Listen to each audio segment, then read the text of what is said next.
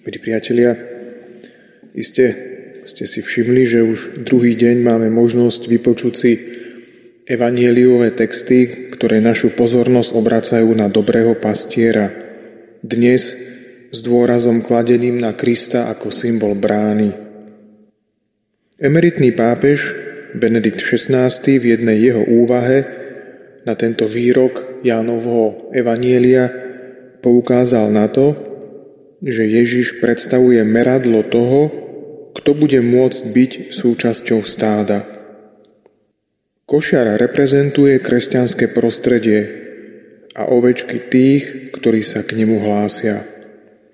Vchádzať a vychádzať sa z košiara dá len cez bránu, ktorou je Kristus.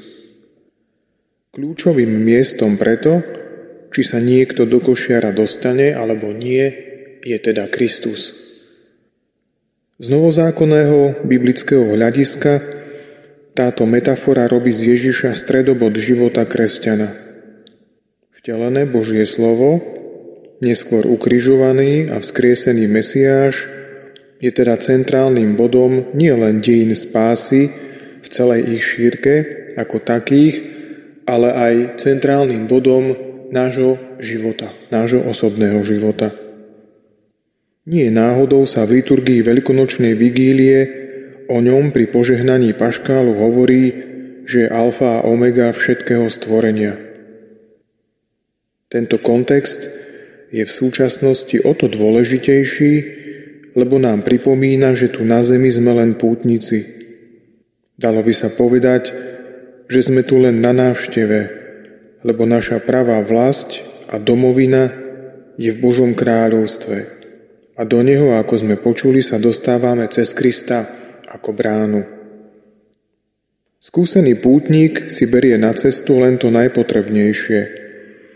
Vie, že zbytočné veci by mu boli iba na ťarchu a na ceste by mu prekážali.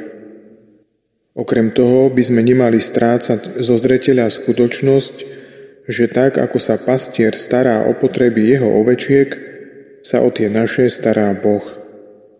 Áno, nie vždy to je v súlade s našimi osobnými predstavami či ambíciami, ale nikdy to nie je v rozpore s dosiahnutím cieľa našej životnej púte a tým je väčší život symbolizovaný v košiari. A práve presvedčivosť a bezpodmienečnosť Kristovej lásky k nám, ako k jeho stádu, ktoré má v opatere, by nás mala ubezpečiť v tom, že aj keď si myslíme, že Boh niekedy nekoná v súlade s našimi predstavami či ambíciami, má zmysel dôverovať živému spasiteľovi, spasiteľovi vždy a za každých okolností nášho života. Možný návod, ako z Krista spraviť ten najpevnejší bod, alebo ak chceme uholný kameň nášho života, ponúkol pápež svätý Pius X ešte v roku 1908 v exhortácii Herent Animo, čo znamená lipnúť na duši. Píše, chcem vyznačiť cestu, ktorou má každý ísť, aby deň čo deň prijavil úsilie byť podľa jasného apoštolovho slova skutočne Božím človekom – a tak splniť spravodlivé očakávania Boha a cirkvy. Nepoviem nič nové, nič, čo by ste už neboli počuli. Poviem však to, na čo je každý povinný pamätať. A pán mi dáva nádej, že môj hlas prinesie ovocie. Moje jediné želanie je toto. Obnovovať sa duchovne premenou zmýšľania, obliekať si nového človeka, ktorý je stvorený podľa Boha v spravodlivosti a pravej svetosti.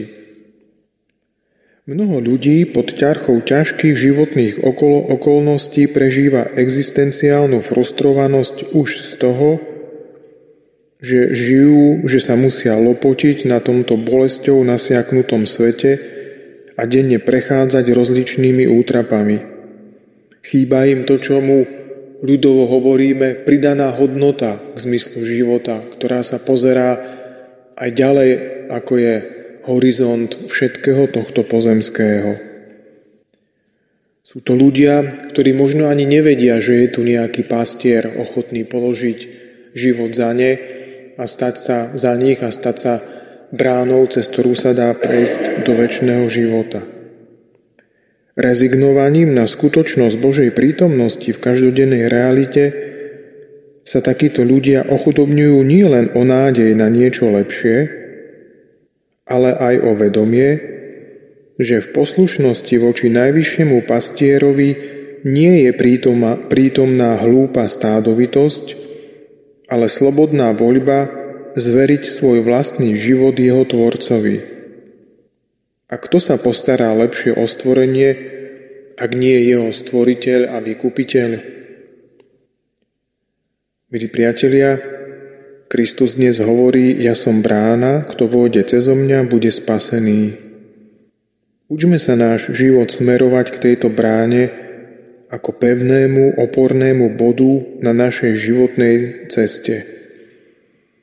Nechajme sa Kristom vtiahnuť do autentického života s ním, lebo ak je On stredobodom našich životov so všetkým, čo s tým súvisí, už viac nepodliehame zlodejom a zbojníkom z dnešného evanielia, ale nechávame sa viesť dobrým pastierom, Kristom, ktorý sa pre nás stáva bezpečnou a istou bránou do väčšnosti.